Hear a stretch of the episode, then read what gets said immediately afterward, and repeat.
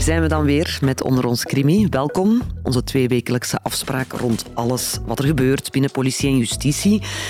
Je hebt heel wat vragen daarbij, terecht ook, verontwaardiging ook. Moeten sommige mensen niet zwaarder worden gestraft?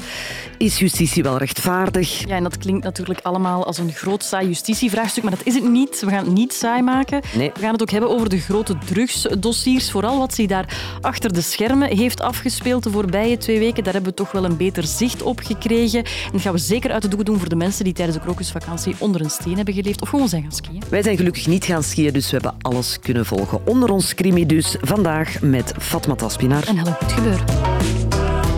Naar goede gewoonte, als ik al van een gewoonte mag spreken na drie keer, ehm, hebben we dus twee thema's en één vraag. De vraag is natuurlijk, wat is er aan de hand in Brussel de voorbije weken? Is Brussel plots het nieuwe Antwerpen? Zeven dagen, zeven schietpartijen. Heel straf. En ook gaan we het hebben over zedenzaken, want er zijn eh, de voorbije weken plots heel veel zedenzaken opgedoken. Wat met de celstraffen voor die daders? Zijn die nuttig? Is een behandeling nuttiger? En zo ja, welke impact heeft dat voor mannen, maar ook voor vrouwen? Ja, en we gaan ook antwoorden op de vraag van Sylvie. Ik vond dat een hele leuke vraag, want ik was benieuwd naar het antwoord. Hoe kan je DNA terugvinden in een blikje cola waaruit gedronken is? Iets voor CSI, maar ook voor onder ons crimi. Maar eerst Helen, wij zijn dus niet gaan skiën tijdens de krokusvakantie. Wij hebben hier eh, ja, op het terrein eh, heel wat gezien. Want er waren verschillende schietpartijen. is begonnen op een zondagavond. Eerst één, twee, drie op drie dagen. En we zitten aan zeven schietpartijen op zeven dagen in Brussel. Ja, iedereen vraagt zich af, wat is daar aan de hand? Ja. Is Brussel het nieuwe Antwerpen? Mhm, Ja, inderdaad. Ik, eh, ik moet zeggen, ik heb zelf enkele jaren in Brussel gewoond. Nog elke dag naar trouwens. Heel leuke periode. Snap ik als je in Afligem woont? Ja, ja, maar dat is voor een andere podcast. Maar het ding is, die wijk waar de man is doodgeschoten in Sint-Gilles, is eigenlijk een hele toffe wijk met heel veel cafés, een, een leuke winkelstraat, veel leuke pleinen om de hoek. En als we daar dan stonden om aan verslaggeving te doen, dan viel het mij op net hoe openlijk er gedeeld wordt. Op elke hoek van dat plein staan er dealers gemaskerd. Sommigen op steps die aan het rondrijden zijn, die hun drugs in de bosjes steken bijvoorbeeld, in de brievenbussen, die met elkaar communiceren, bellen om te laten weten dat de politie er zit aan te komen. Mensen die daar wonen, werken, met kinderen ook naar school Ja, gaan. dat is het eh, hallucinante. Hè? En dat die buurtbewoners al zoveel gezien hebben, dat zij daar zelfs niet meer van eh, opkijken.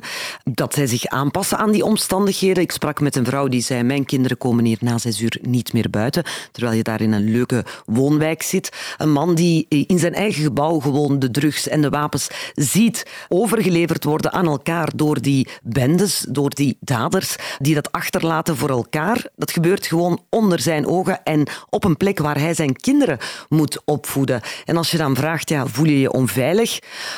God ja, ehm, zij denken als ze ons maar met rust laten, ehm, dan kijken we wel weg. Dus ze hebben het eigenlijk, leek het wel alsof ze het daar overgenomen hebben, die dealers. Ja, ze doen het inderdaad al lang niet meer in het verborgene. En, en, en ze hebben het overgenomen. Ze voelen zich misschien onaantastbaar. Ze zijn dat misschien ook. Want dat is de vraag die je kan stellen. Bijvoorbeeld op het moment dat wij daar klaar zijn met onze reportage en de politie rolt haar lint op om te vertrekken van eh, die plaatsdelict en we rijden daar weg met onze wagen, zien wij op één meter van ons opnieuw die stoel op dat plein buiten staan met daarop een gemaskerde drugsdealer met naast hem een gigantische zak, wellicht met drugs in. Hallucinant als je met je auto daar op één meter van passeert en denkt, hier is net een politiecombi Ja. vertrokken. De ene is nog maar weg en de andere staat al klaar. Klopt. Het deed mij heel erg denken aan, maar ik weet niet of jij die reeks ooit gezien hebt. Misschien ben ik wel heel oud. The Wire, Nee, ooit gezien. Oké, dat is dan voor de oudere luisteraars onder ons. Gaat over eh, Baltimore in Amerika en daar eigenlijk wordt die, die, die stad volledig geleid door drugsdealers. En dat is eigenlijk echt verdeling van terreinen, van gebouwen. En dat escaleert daar dan ook de hele tijd in rivaliserende bendes die elkaars territorium proberen af te pakken. Het is misschien wat vergezocht, hè, want we hebben het hier over Amerika. Het is ook fictief, maar die hoogbouw en de manier waarop de ene dealer de andere vervangt, het doet wel heel erg denken aan de reeks. We hebben het ook gezien hè, tijdens een live-interventie. We stonden klaar, normaal gezien tussen politielinten, maar die werden net afgerold. En er is een auto gewoon los op ons bijna ingereden. En de politie stond nog naast ons. Ja, dan zie je toch, het maakt geen indruk op die gasten. Het zijn ook natuurlijk mensen vaak zonder toekomstperspectief. Hè. Dat moet je in rekening brengen. Die niets te verliezen hebben, die veel geld kunnen verdienen. En ik denk dat dat in Brussel het grote probleem is. Jonge gasten, drop-outs uit het schoolsysteem, mensen zonder papieren, daklozen, mensen die gewoon heel makkelijk geld kunnen verdienen en die tegen elkaar zeggen in bendes van kijk, dit is mijn terrein. En dan heb je Antwerpen, hè, want daar zijn we begonnen is Brussel het nieuwe Antwerpen? Nee, omdat er in Antwerpen een heel ander probleem is. Heel ruim en heel simpel gesteld, dan is Antwerpen een soort van ja, de groothandel en Brussel de kleinhandel. In Antwerpen heb je dan natuurlijk ja, die haven waar die cocaïne in hele grote hoeveelheden binnenkomt, waar de cijfers zijn net bekendgemaakt, blijkbaar um, veel minder dat soort geweld als in Brussel gebeurt, maar dan veel meer bommen en granaten. Het is wel gezakt, dat aantal. Maar wat zij daar dan weer zien, is dat er blijkbaar veel meer ontvoeringen gebeuren binnen dat drugsmilieu. Eén ding is wel zeker, Helen. Beide steden hebben een groot probleem. En het is niet omdat we nu twee weken bericht hebben over Brussel dat dit nieuw is en dat het volgende week voorbij is. Er zijn dringend oplossingen nodig. Absoluut. En het is in welke stad dan ook een heel erg moeilijke strijd. Dat voel je, dat hoor je ook van de mensen op het terrein. Want ze zeggen wel, we hebben meer mensen en middelen gekregen. En dat zal ook wel zo zijn. Maar ze voelen het daar gewoon niet, omdat het een pak complexer geworden is. Niet enkel bij de lokale politiediensten, maar ook bijvoorbeeld bij de speciale eenheden. Daar zijn we vandaag exclusief een blik achter de schermen kunnen gaan nemen. Daar is een sectie die zich bezighoudt specifiek met het ja, blootleggen van die drugsnetwerken op een hoogtechnologisch niveau. Zij proberen te infiltreren, zij proberen daar waar mogelijk binnen te dringen, gesprekken af te luisteren. Om een heel concreet voorbeeld te geven, ze proberen bijvoorbeeld via kleine cameraatjes die ze inbouwen in natuurlijke elementen, zoals bakstenen, proberen ze die in huizen te plaatsen om toch maar in die netwerken te kunnen binnendringen op een bepaalde manier en om zo informatie daaruit te kunnen trekken en, en die onderzoeken verder te helpen. Maar ook zij kampen met tekorten. Ook daar is er meer volk nodig om, die, om dat hoogtechnologisch onderzoek op een, op een sterke manier te kunnen voeren. Ik weet ook niet of meer middelen dat dat het probleem meteen gaat oplossen. Ik denk dat er een, ja, om het zo te zeggen, geïntegreerde, duurzame aanpak nodig is van de verschillende problemen uh, die in beide steden zijn trouwens. Maar we zitten in een verkiezingsjaar, Helen. Ja, politici, je scoort niet makkelijk met natuurlijk een oplossing dat pas binnen drie jaar effect zal hebben als je dit jaar nog herkozen moet worden.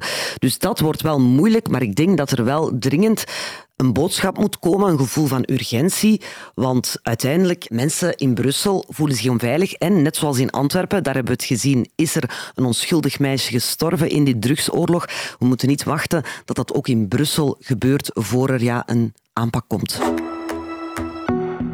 Helen, dan moeten we het nog eens hebben ook over uh, zedenzaken. Ja. Komt vaak voor, feiten van verkrachting, kindermisbruik horen we ook vaak over in het nieuws. En het zijn onderwerpen waar we eigenlijk heel vaak heel emotionele, felle reacties op krijgen. Hè. Om maar te denken aan het voorbeeld, hè. Nicolas Kais mm heeft dat proces gevolgd. Die kreeg één jaar cel voorwaardelijk voor de verkrachting van twee minderjarigen. Ja, en we hebben daar zoveel reacties op gekregen. Het was onvoorstelbaar. Het beroert de maatschappij natuurlijk, want het gaat over kinderen, het gaat over fysieke integriteit. En het ligt terecht heel gevoelig. Ja, er is veel gezegd over die zaak van Nicolas Kaiers, veel over geschreven. Ook trouwens, niet enkel die zaak. Er duikt bijna elke week nu een zaak op over zedenfeiten. En het doet je een beetje nadenken over de vraag: is een celstraf uh, ten eerste de juiste straf? Is misschien een andere straf gepaster? Ik denk aan behandeling bijvoorbeeld word je wel effectief beter van een celstraf. En als het toch de juiste straf is, moeten die straffen dan hoger liggen? Wel, ik kan al meteen op dat laatste een antwoord geven, Helen. Die straffen zijn pas verstrengd in het nieuwe seksueel strafrecht, hè, vorig jaar nog maar.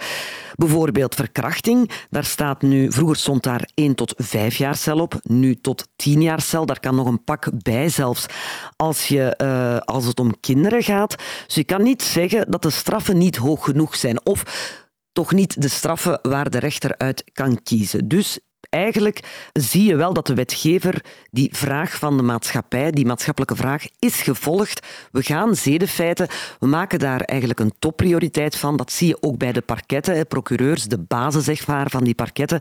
Die hebben dat ook vaak als prioriteit om zedenfeiten, om zedendelinquenten op te sporen, om hen te vervolgen. Dus het is wel voor justitie heel erg belangrijk dat die mensen opgepakt worden en bestraft. Mhm. Maar ja, is die straf dan zwaar genoeg voor de maatschappij? Dat is nu wat er op tafel ligt. Ja, misschien is de vraag ook wel, de straffen zijn op papier wel hoger. Leggen de rechters die ook op dan? Wel, rechters gaan altijd rekening houden met de context. Om het heel cru te stellen, de ene zedenzaak is natuurlijk de andere niet. Ik stond vorige week bij die uitspraak van Nicolas Kaiers. Hij was er zelf niet, maar wij konden dat volgen. Daar is dus een celstraf van één jaar voorwaardelijk uitgesproken. Wat doet die rechter als hij dat beslist voor Nicolas Kaiers? Ja, die gaat kijken wie heb ik hier voor mij, die persoon van de dader. Wie is hij of zij? En vooral, wat is de kans dat die persoon zal hervallen? Want dit mag nooit meer gebeuren door deze persoon. Ja, en mensen zien natuurlijk als de makkelijkste oplossing, kijk, als je wilt dat iemand niet hervalt, ja, dan moet je die gewoon opsluiten de sleutel weggooien en we zijn er vanaf. Ja, terwijl behandeling eigenlijk toch ook wel een heel erg belangrijk aspect is, nee? Ja, kijk, onderzoek toont aan dat wanneer je een dader van zo'n zedenfeit opsluit, voor lange of korte tijd, dat maakt niet uit, en die persoon wordt op geen enkele manier begeleid in de gevangenis, wat vandaag helaas heel vaak het geval mhm, is in onze gevangenissen. Ja, een soort van kale straf zonder zinvolle besteding, die worden niet behandeld. Wel, die komen er eigenlijk op dezelfde manier terug naar buiten en die zullen opnieuw grote kans feiten plegen.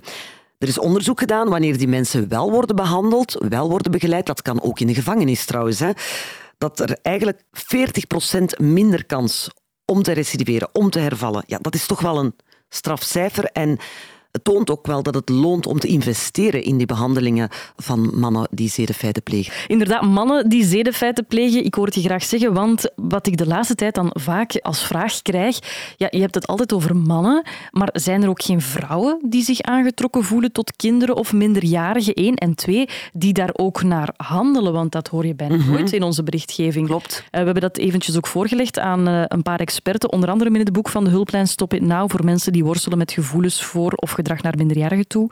Ook aan enkele psychiaters. Het is, het is blijkbaar een moeilijke vraag met veel verschillende lagen aan. Ja, het komt minder voor bij vrouwen dan bij mannen. Als we kijken naar de cijfers, dan is ongeveer 1 op de 20 vrouwen betrokken bij seksueel kindermisbruik. Onderliggende oorzaken zijn vaak geen seksuele voorkeurstoornissen, maar eerder psychologisch van aard, persoonlijkheidsstoornis bijvoorbeeld. Maar net omdat die groep zo klein is, is daar natuurlijk ook minder onderzoek naar. Maar goed, 19 op de 20 zijn zijn dus wel mannen. Mhm. Hoe verklaar je dat dan? Dat zou bijvoorbeeld kunnen omdat mannen meer objectgestuurd zijn dan vrouwen, puur biologisch gezien. Vrouwen zijn eerder relationeel gestuurd. Wat betekent dat mannen sneller geprikkeld gaan zijn door beelden dan vrouwen. Dat is één verklaring. En andere is de maatschappelijke laag. Namelijk dat handelingen van vrouwen naar minderjarigen toe minder snel beoordeeld gaan worden als seksueel grensoverschrijdend gedrag. Als een vrouw iets met een minderjarige of met een kind doet, dan is dat vaak, zo zien we dat, binnen een zorgende context context. Vaak ook binnen een dichte relatie. En dus gaan we dat minder zien, gaat dat ook ondergerapporteerd worden.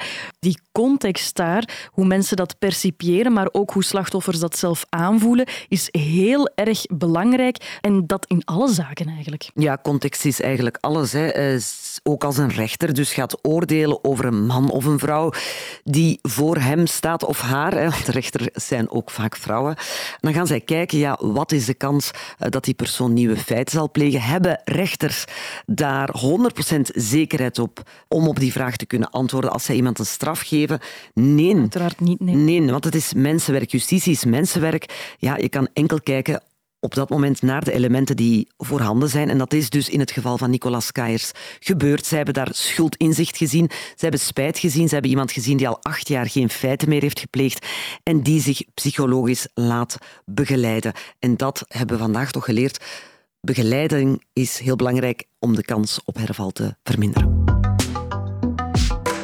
En dan Helen, luisteraar Sylvie, die een vraag stelt. Ik denk dat zij misschien niet vaak genoeg naar CSI kijkt. Zij vroeg zich af hoe in een blikje cola waaruit gedronken is DNA terug te vinden is. Met andere woorden, hoe vinden ze speeksel? Ja, en ik eh, was onlangs een week ziek, dus ik heb een hele week gebinge-watched. NCIS, CSI, Rizzoli en Isles, Maar je bent al heel ver gegaan. alle crime-programma's die er zijn. En het is echt zoals het daar te zien is. Dus als speurders een blikje vinden op een plaatsdelict, dan gaan ze dat eerst verzegelen. Politiemensen gaan daar heel erg voorzichtig mee om. Ze steken dat in een verzegelde zak, waar dus geen ander DNA bij kan. En dan wordt dat naar een steriele ruimte gebracht waar onderzoekers zich volledig in pakken steken met handschoenen aan, een haarnetje. En dan gaan ze met een heel dun borsteltje, een swab heet dat, over dat blikje gaan, over de plekken waar ze DNA verwachten. Dus waar je het blikje opent, maar ook rondom, want ja, ze kunnen niet enkel de wangslijmvliescellen verzamelen, van speeksel dus, maar ook huidcellen. En dan gaan ze met die swab vol cellen naar het lab om er DNA uit te halen. Ja, wat ik me dan afvraag, stel ik heb iets misdaan, ik doe dat wel eens. en ik heb een blikje cola gedronken. Dat drink je ook wel eens? Dat, dat drink ik ook wel eens, ja. Wat doe ik er het best mee om zo weinig mogelijk spoor achter te laten? In het water gooien, denk ik dan. Bijvoorbeeld. Ja, we hebben dat gevraagd aan Sophie Klaarhout, dokter in de forensische genetica aan de KU Leuven. De kans dat je DNA achterhaalt op zo'n blikje dat gewoon in jouw living staat, is eigenlijk heel groot. Hè? Dus als dat jouw persoonlijke ruimte is en daar is geen warmte of geen licht aangekomen en daar is ook geen lange tijd over gegaan, kunnen ze eigenlijk met quasi 100% zekerheid achterhalen dat jij daarvan gedronken hebt. Maar natuurlijk, zo gaat dat niet in het echte leven. Hè? Dat blikje belandt in een grasveld, het is heel warm of in het water. Dus dan blijft dat DNA minder goed bewaard. Maar in een privéruimte gaan ze achterhalen, Fatma, dat jij daarvan gedronken hebt. Bij nader inzien, Helen, ga ik dat blikje cola niet in het water gooien. Dat is niet zo heel goed voor het milieu. Dat is waar. Ik ga het gewoon goed verstoppen. Dit was geen tip. Dit was Onder ons Krimi. Trouwens, wie nog veel meer wil weten over DNA en onderzoek eh, rond DNA, moet zeker eens luisteren naar die andere podcast, De Zaak Ei. Dat is te vinden op VRT Max, net als wij. Wij zijn ook te vinden op de app van VRT Nieuws. En jij kan ons een vraag insturen, net als Sylvie. En dat kan op onderonskrimi.vrt.be.